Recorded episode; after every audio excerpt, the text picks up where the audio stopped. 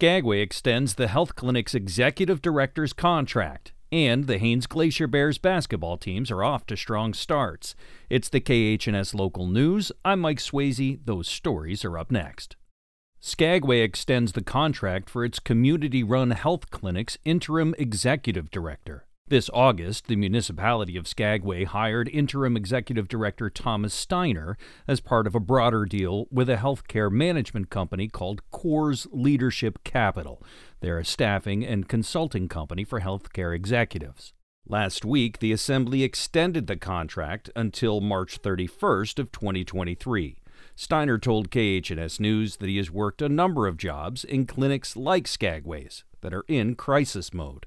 I have done hospitals, both not for profit and for profit hospitals. I have done uh, long term care, done rehab care, medical oncology clinics, rural hospitals, critical access hospitals and now FQHC, which is a federally qualified health clinic. He says between being responsible for urgent care, primary care, and a nightly provider on call, it's important to have a complete staff we're reaching out to other providers to fill in a rotation as well, like that. I think it would be reasonable to have at least three providers. Over the last year and a half, Skagway's Assembly has debated bringing in an outside healthcare network to take over operations of the clinic. Steiner says the clinic's budget is roughly $4 million, with up to $2.5 million of funding coming from grants, the rest from a combination of clinic generated revenue and municipal funds. Steiner's contract is significant. He's paid $1,400 per day plus travel expenses and a daily living allowance,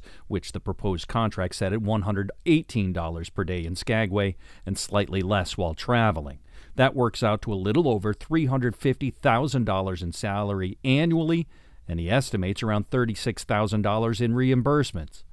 There are no benefits offered with the contract no vacation, no health insurance or retirement package. So while the salary seems high, the lack of benefits keeps the salary in line with other healthcare executives nationwide. The cost of the agreement with Coors is separate. The clinic is operating currently without a medical director, but Steiner says the medical advisor based in Juneau is able to help with some of those duties.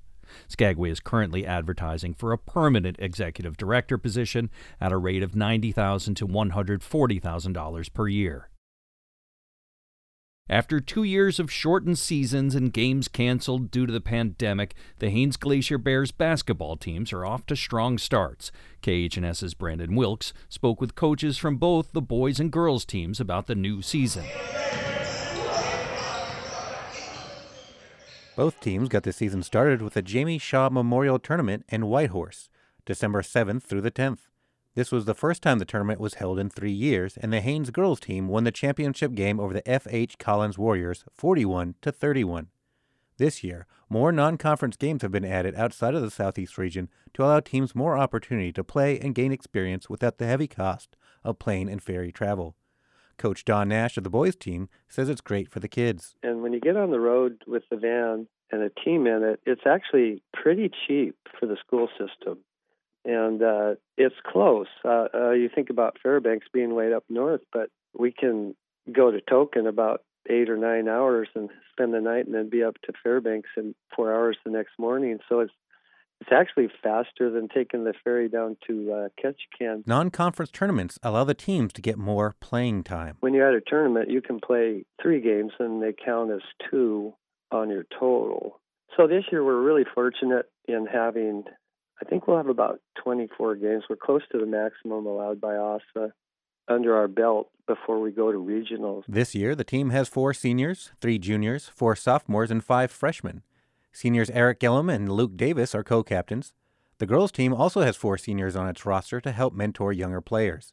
The girls are undefeated so far this season. Coach Coleman Stanford said he is grateful for the extra games after the last two years, but remains focused on performing well in conference. We've played nine scrimmages total, and yeah, like I said, they, you know, they're they're good games to get out and get some get some kinks worked out. But but we're also, you know, we're, we're definitely not satisfied at, at this moment. We'd like to get those those conference games under our belt, get some progress in that direction. You know, that's when we really start kind of kind of measuring ourselves in the system. You know, we want to play up. You know, we want to play up so that our skill sets improve. Boys play in the Capital City Classic in Juneau, December 27th through the 30th, and the girls are in Skagway the 30th through the 1st for the Don Hather tournament. Reporting from Haines, I'm Brandon Wilkes. And I'm Mike Swayze for KHNS News. Thanks for joining us.